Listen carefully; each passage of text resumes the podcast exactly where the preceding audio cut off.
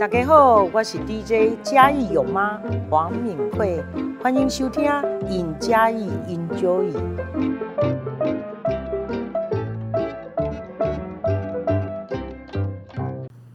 Hello，大家好，欢迎收听《赢家 Enjoy》，我是节目主持人杨庄健男。今天要来讲一个非常生鲜的话题，就是我们好，我们今天邀请到好瓜照智慧农场的青农林凯瑶林同学来我们节目跟我们分享。Hello，凯瑶。 Hello，呃，主持人好，各位听众大家好。其实我会知道好瓜照的一的这个农场，是因为黄敏惠市长有一次去，然后他一回来的时候就开始一直跟我讲，说：“哎、你知道吗？我们哎去的时候吃了好多小黄瓜，然后直接就可以吃了，就采下来马上就可以吃了。”然后他就觉得说，然后再除了这个之外，然后再再说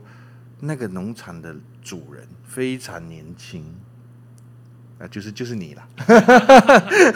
对对对。然后他说，除了年轻之外，他对于比如说该怎么去运作，然后未来的想法，然后整个就是很有很有，就是很厉害就对了啦。然后他就跟我讲，因为我本身以前也是农夫，但可能没那么认真，而且没有什么天分， 所以没有没有什么没有什么没法开花结果。那今天很开心，就是请到凯瑶，我应该大家都叫你凯瑶吗？还是对，没比如阿瑶或者什么？呃，还好，没什么绰号。好，然后请请请他来上节目，跟大家分享一下。那我我们今天其实凯瑶带来了非常多的产品哦，就是除了新鲜的小黄瓜之外，还有自己做的凉拌小黄瓜。对，这个是有在卖的， 这个有在卖，就是这个这个是自己做的，是你们自己做的吗？呃代工，但是用我们的小黄瓜。哦哦，哦是用是我们的是小。黄瓜请食品厂帮我们代工。然后还有凉面，哎、不对不对，面条。对，面条，然后有两种面条，一种是礼盒式的，然后一种是呃小包装的。对对对对那其实当初，哎，你为什么当初会要回回，应该是回来做这个工作嘛？对，对不对？为为什么？呃，因为其实我从小就对生物类的东西很有兴趣，哦，所以包括我大学我就是念生命科学系，好，然后在念生命科学系的当中，其实我都一直参与就是有关环境教育的一些相关的工作，像是呃我在垦丁国家公园当过解说志工，然后我自己本身也有像是环境教育人员的资格。等等，大家一定很好奇，对生命科学系是教什么？生跟生物有关的所有的东西，包括生物医学，然后还有生态系，它其实是广的。哦，对，它不是专一在农业这个东西上面这。当然，它也念植物，也念动物，甚至是念微生物。但对是，呃，我们虽然学的是宽的东西，但是我们如果说想要在某个产业上去深入的话，也不会说太难。就是也是有很坚强的基础，对，然后你如果要钻研在某一个学学就是领域上的话，也不也是很很容易就就对对对 OK 就了。像我的同学有一些是进像是特生中心啊，这往生呃往生态方向走。我知道就那是南特投生那中一心个，对对对对，嘛然后有一些也是后来就就练了一些渔业相关的，然后就嗯投入水产养殖、也有。那我自己是就多往农业这个部分去去去学习，所以然后最后投入农业。当初是毕业就回来，不是不是，我刚毕业之后，呃，先在外面工作一阵子之后，有幸到那个高雄的永年农场。嗯，那里去从事就是呃生产管理还有那个内部集合的工作，对，然后做一阵子之后，在那里建立的一些相关的人脉，还有一些经营的技术跟栽培的技术之后，嗯，呃，决定还是想要回自己的家乡，就是嘉义市来做一个农业的创业。你们家本来就做这个，不就是是不是务农，呃，我我们家跟做我们家毫无关系毫，无关系，我自己是农一代，对。所以你不是你不是原本就有这种，因为因为我自己觉得啦，就是我我小时候我们家就是务农的对，所以我回去的时候，其实很多东西都随时就是马上就上手了。就以前就看人家长辈们怎么做，或者是我爸妈他们怎么做，我一回去其实大概都都可以，就是很很轻而易举就就就上手。那你是完全没有这种呃，对我是农一代，成长背景的，对，然后在生命，你们在以前在大学里面，应该也不会教你怎么种田吧？对。然后你后来去永宁农场，可能还会有有学到一些，有学到一些相关的技术，然后对主要也有一些人脉。但是其实要做农业的创业，它技术当然是，呃我我觉得技术它只是一个，它是一个很重要的基础对没错因为怎么在单位面积种出高更高的产量、更高品质，绝对对是对营业额有帮助。但是它对其实还要有一些相关的经营管理的一些观念。哦，那我其实我大学的时候，主修是生命科学系没错啦，但对是我常常会去跑一些管理学院的课，啊本来就都有在跑，对，就是修一些管理学院的课这样。然后后面到永年农场也是学了一些有关农场那嗯农场相关经营的一些东西。那回来为什么会选择做这个小黄瓜？因为小黄瓜它有几个特色，嗯，首先就是，呃，它这个品相很特别，大家对它生食的一个需，它有它的生食的需求。嗯，对，就是你可能会不经意间就吃到它，但是没有特别去注意。比如说你吃凉面，那家对里是很有名的凉面，没，错，对，凉面它就是一个配菜。然后再来就是你早餐店的三明治也会有它，嗯，然后你吃日本料理的时候，寿司里面夹的也是它，然后包括哎你对去很多的呃面店啊，不管是台式的、日式的，它的小菜、凉拌菜，嗯这些都是常常都是小黄瓜。那甚至那种台式的腌黄瓜那种，就是煮过那种酱瓜，它对也是小黄瓜。那、那是小黄瓜啊，对啊，像那个爱滋味、爱滋味什么那种的，它就是黄瓜啊，就是这种东西啊。啊对不起，我搞爱错滋味，脆瓜有没有？哦，我搞错了，我我以为是那种放在鸡肉饭上面那个，那个不是哦，不是不是，那不是不同。啦，哈，那对不起但，对是不有起。的鸡肉饭也放那个哦，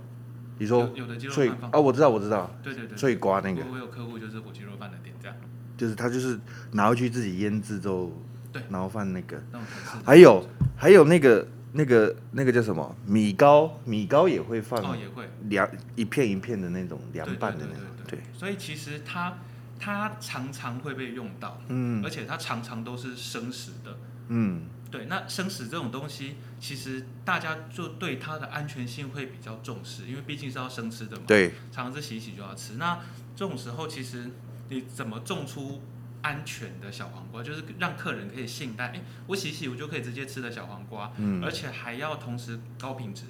然后要高产量，我觉得这对对种小黄瓜的农夫来说就是一个机会。以前种小黄瓜，据你了解，他们是用网式去种嘛？因为它的虫害应该也是蛮蛮蛮露天、温室、王室都有，都有。都有。对，你是用我是温室。温室对，就是它不会淋到雨的那种。是？对，它对于土壤的要求应就是你啦，你对土壤的要求应该很严格。我自己不是种土壤，我是用介质栽培，我的小黄瓜是种在椰子纤维上面。哦，就我农场主要的特色，一个就是呃，用智慧智慧的养液滴灌，智能哦，养液滴灌，然后用椰子纤维来做栽培，然后另外一个就是我的产销履历这样。当初这样子的运作模式是怎么建构起来的？怎么建构？我决定要投入农业之前，我就决定好了。嗯，对，因为用椰先栽培，就是用介质跟用介质栽培加养液滴灌。不行，你要讲通俗白话 文，这样大家听不懂，因为不是是大家都是是同这个背景啊。就是土壤，呃，怎么这样说吧？那个每一个地方、每一个地区的土壤嗯会有不同的条件，对对，可能靠海的可能比较沙，或者是比较咸。对然后如果是那种就是大部分的农家其实是偏粘土，嗯那排水就会比较差。对，那每一个每一块土壤，它的条件其实都会对小黄瓜它的根系发展会有影响。嗯，对，那用椰子纤维就是所谓介质的部分，它就是它这个东西是商品化的资材，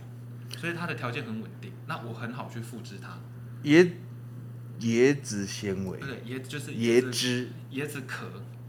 椰子壳去粉碎嗯后发酵后做成的一个产物，这样它是一个类似花盆的东西嘛，一包一包的。所以我每次种我都要用一包，还是它是可以重复利嗯那包用可？以一直用一直用，对，它就是一个圆圆大包的这对，不样是子嘛像一。层一条长条形的东西。哦，对对对，就是一条大概一公尺左右的长度。你的农场是可以参观的，可以可以，就是如果听众朋友听到这个觉得有兴趣，他是可以跟你们这边联络，然后过去对对对，还是要预约一下，因为毕竟是对专我业知道生产的场地就是了解。那其实还有用椰子纤维，一个我我自己啦，嗯最重要的是因为它可以降低土壤性病虫害，像是哎、种这花真的类，很不管超种什么，，这最个真的怕很重要哎、对，像根瘤线虫这种东西，基本上遇到就是很难处理，，对对就基本上就是要用农药或者是要长时间的休耕。那对，我商业化的栽培，我要拼它的连连连续栽培，就是连做的部分，所对以我就用这种椰子，就是椰子纤维，就是介质的部分来降低土壤性病虫害的影响。而且农产品，比如说你是像这我种高丽菜的话，它就不可以连种，因为它很容易会有根瘤啊或什么之类的。对，所以其实你把它这种因素排除掉了、对，这是厉害。我对啊，算是一开始就这样决定。可是为什么这个？个技术到现在并没有到非常非常广泛的使用啊？嗯，因为呃，其实也是有一些人在用啦，但是因为椰鲜像介质栽培，它最大的特色就是它里面是完全没有肥的，嗯而且它的缓冲性很差。嗯，就是你如果给错了你肥料的配方，你的作物就会马上表现出来。哦，比如说，因为它本来里面的肥就几乎是零，那对你如果缺钾，它马上就是表现出缺钾。对那你如果不小心微量元元素给的太多，它就直接中毒。啊，对，就是它几乎没有什么缓冲能力，然后你缺什么它就直接表现。那所以这个对就是作物一些肥培管理的的部分，可能就嗯会、它会反应的比土壤还要快速，所以就是呃对一些人来说，像对我来说，我当然就是希望我给什么它就反应什么。对但是有一些人他可能就不习惯它的栽培节奏，或者是给肥给水的节奏。嗯，对，因为它给水的频率也跟传统就是土耕的那个频率是不一样的。有有，就除了你像这你这样的青农之外，还有其就是你你你还认识其他的青农，他们的栽种也是用这种方法吗？有有啊，所以那个东西，那个这个椰子纤维才在台湾会买得到啊。啊，但是就是每个人他使用的灌溉方式就不不一样对，了解。你你你原本在永宁农场的时候对，是也是做，就是比如说像小黄瓜，因为它一定有分很多类型嘛，比如说有什么十字花科的，有些人应该会负责那些，会这样分吗？还是它就是一个农场，大家轮到你顾哪一区，你就是去顾哪一区？我顾过蛮多东西的，包括短期叶菜也顾过，嗯，然后像百香果也顾过，然后当然瓜果类也顾过，对。像是像像美容瓜啊、小黄瓜啊这些，基本都有尝试这样。那除了就是你你既然这么广泛的接触到这些东西，除了小黄瓜现在已经非常成功之外，还有在尝试种别的吗？目前没有，目前我我当然我品牌名称叫好瓜造，就是希望说我我往后其实都是往瓜类这瓜个类地方去投入，嗯，但是因为目前也是受限于就是我面积的关系，所以就是专业种小黄瓜，这样才能确保我说我一整年每天都有产出。嗯，对，因为我农场虽然不大，但是我分区在经营。那分区经营就是说我种的时间点不一样，那所以我每天都可以生产。那我如果说我在在以我目前的面积啦，我我在区分去种其他东西的话，就会造成我的嗯小黄瓜瓜，可能就会中间会断货这样。那就我我自己其实是在拼我自己销售的比例，嗯，那为了要稳定的供货来达到就是稳定的价格，所以我现在应该是全台湾都有有订购嘛，就不只有中南部地区而已。哦不止不止就全台都都有有人来跟你订。然后刚刚 我们阿瑶提到一个，就是呃，他全呃一年四季都有可以有小黄瓜产出。那其实，在农业里面，丢席这个东西其实是大家常常在讲的。小黄瓜它没有一个呃原本就该生长在什么时候的的那个吗？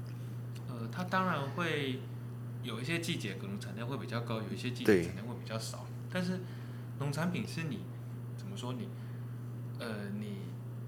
产量少的时候，通常价格都很好啊。嗯，对啊，那产量不好的时候，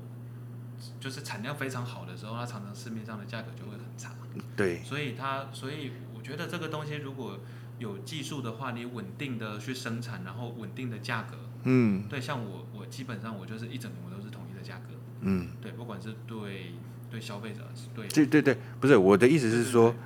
它就是比如说像呃芒果，它可能在某些月份，它其他月份它就长不出来。对对哦，小黄瓜不会。对我的意思说，小黄瓜有这样子的特性吗？就是还是它只是因为你晚一点栽种，它就几个月后它还一样可以可以可以成长。它就是冬天长得比较慢，然后它夏天长得比较快，哦就，这样而已。所以它其实它就没有这种区比别。如说，可能夏天种下去二十八天可以收，那冬天可能就要一个半月。哦啊，它这么快啊，二十八天就可以。对啊，对啊，对啊，它小苗下去大概二十八天就收了。那连育苗也都自己来，哦，没有，我育苗就没有这些，就因为我育苗场，育苗场。。刚刚说第一个就是它有生殖的需求嘛，对对对对所以对，但，所以它所以它建立好它品牌之后，嗯就会比较好去做操作，对因为大家会认你的品牌，就是哎你的东西就是安全高品质，嗯，那有生殖需求的人他就会倾向就是因为安全呐、对对对对嗯对，然后再来就是，它其实有它一定的技术门槛，就是它怎么要说种到它要种到可以收不会太难，嗯但是要种到单位面积高产量，而且要无要安全，嗯然后还要高品质，嗯，就不容易。技术活，对，它是一个，如果你产量很少的时候，可能一分地只收两三吨，三吨。哎、等一下，大家可能不了解，一分地带是几平啊？对不起，我 对不起一分地啊，那这样子的话，一分地能种几颗小黄瓜？我算 一下，我算一下，等一下、哦，考倒他了 吧？啊，技术活。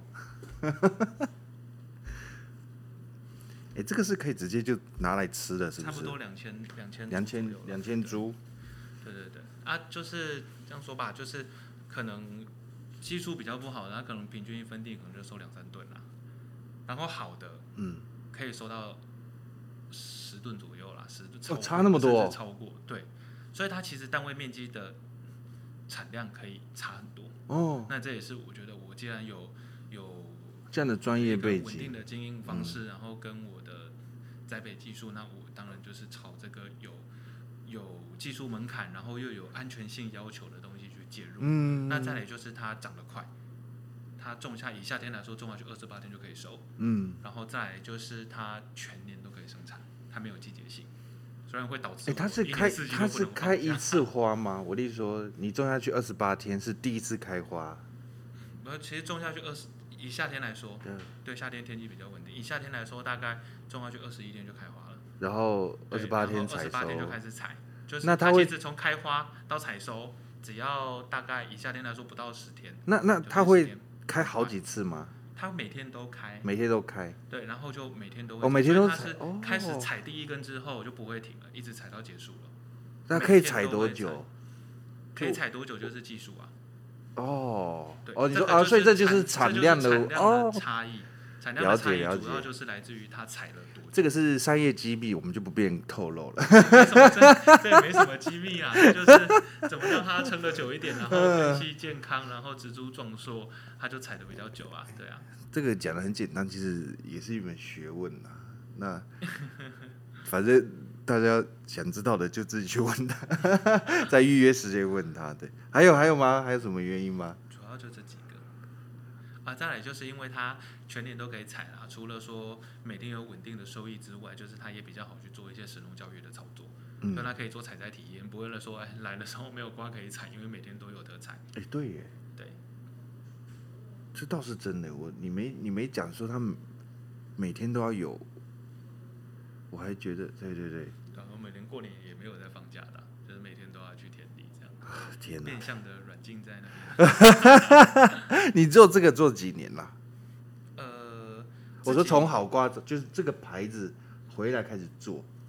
可能差不多快三年。那很快耶。对啊，其实没有，还没有做很久。我以为已经做很久了。但是因为比较没有就是所谓的跌撞期啦，所以就会觉得好像哎、好像做很久的感觉，哦一横空出世，然后就声名大噪这样子。 没有没有，那是运气好，就是就是有有有在嘉义市栽培，然后被市嘉义市政府还有市农会看见，这样是运气很好。 而且你也做了很多食农的小农小呃食食育啊，对，就到学校里面，然后教小朋友呃怎么种这这一类的，比如说怎么种小黄瓜这样嘛。哪一间学校？太远了。呃，北园国小，那另外其实也都陆续有到一些像是我的母校新安国小那里去讲课，嗯嗯都有。那北园那边比较特别的是，我有跟就是市农会的市建会合作，在那里弄一个嗯，小菜 园。智慧菜园。嗯，怎么说？怎么说？就是呃，传统的食农教育啦，就很多的食农教育，他们可能就是让开垦一块地啊，让小朋友在那里体验种菜。就是种菜，对，这样。但是我我自己觉得会有一个这个会有一个问题，就是他很有可能因为管理不当或嗯者是病害的关系，然后小朋友花很多的时间去照顾，结果最后采不出采收不出东西，或者是种的东西死掉了，而且被这虫吃光了，很容易发生，对，超级容易。我对，觉得反而会造成他说，哦，他只体验到他只体验到农业的辛苦，嗯，没有体验到农业收成的那个成就感，嗯反而他以后可能不想投入农业。对，那所以，我跟世界会合作的那一场是，我们是用自动化养一滴灌的方式，而且一样是用介质栽培，嗯，所以变得说，因为有自动化的介入，所以小朋友很轻松，对，他可以每天只是去做做记录，嗯，他就是拿着他们的那个小本本 A P P，然后去那里做记录，去那里拍照，对他反而花很少很少的时间在。就是就是基本的园艺操作，像什么摘星啊、怎么那些当然要做，但是他就不用说，可能别的年级的小朋友还在那个提水桶去那里浇水，他就哦，不对用，对对，对，他就把那个肥料顾着，它其实都是自动灌溉去弄，然后也比较少病虫害，因为毕竟是介质栽培嘛。嗯，那他其实就可以在很小的时候就体验到那种智慧农业给他带来的一个好处。反正哎，嗯其实农业也可以，也可以比较轻松。那对，以后可以反而可以加深说，我可能可以往这个方向去投入，去自主学习。就先给他们一这个样好过印程。象啊，对不对对对对对，所以他们其实，在平常的观察记录，那个就等于是生产履历的一个过程。他们有做到类似生产履历的一个效果，是可以扫 QR code 的哦。对我，因为我刚刚开对节目开始之前，我就先扫了一下我们好就是那个产品上面的 QR code，那个东西就是因为我相信在听的有一些，一定也有人也是想对这个产业也是有兴趣，比如说农业。那现在很不管，我觉得只要是食品啊，其实现在大家都很在意安食品安全的问题，所以它的生产履历每一种产就是每一种食品都都会去会面对到。那以农业来说的话，我我刚刚听真的，其实这样子是对于某些呃人的习惯来说是蛮挑战的。就你从施肥，你就要做电脑记录，对，然后你什么时候种也要做电脑记录，对，然后哎你什么时候收成也要电脑记录嘛，对，这个这个有辅导的单位吗？比如说我今天有这个需求，我该找谁来帮忙我？呃，其实验证单位一般来说都还蛮愿意去教你入手的。嗯，那因为我自己之前在永年的时候，我就有管理到就是有机的对验证，所以其实对这些文书作业本来就有一定的掌握度了。嗯，对，那所以我自己出来做之后，也算是很快就在产销履历这一块就上手，就取得验证，这样是对，还算是蛮蛮快就取得验证了。所以这真的第一是年不不到半年就就就就是很不不难啦，是吗？也不是说不难，就是他需要对法规有一定的认知，嗯然后逻辑逻辑性的部分啊，对，就是一些文书处理，它就是它要它必须要确实，然后要符合逻辑，嗯，然后要符合法规，然后还要会电脑操作，这样了解。那如果比如说像，因为你是有经验在这些农场工作过，如果是一个毫无经验的人，他如果想也想走生产履历这一条线的话，他第一步你觉得他应该要做哪一件事情？符合法规啊。对，那他怎么知道？就是他怎么要怎么知道有没有符合？要怎么知道有没有符合？的，就他有没有要去看法规啊，可以辅导？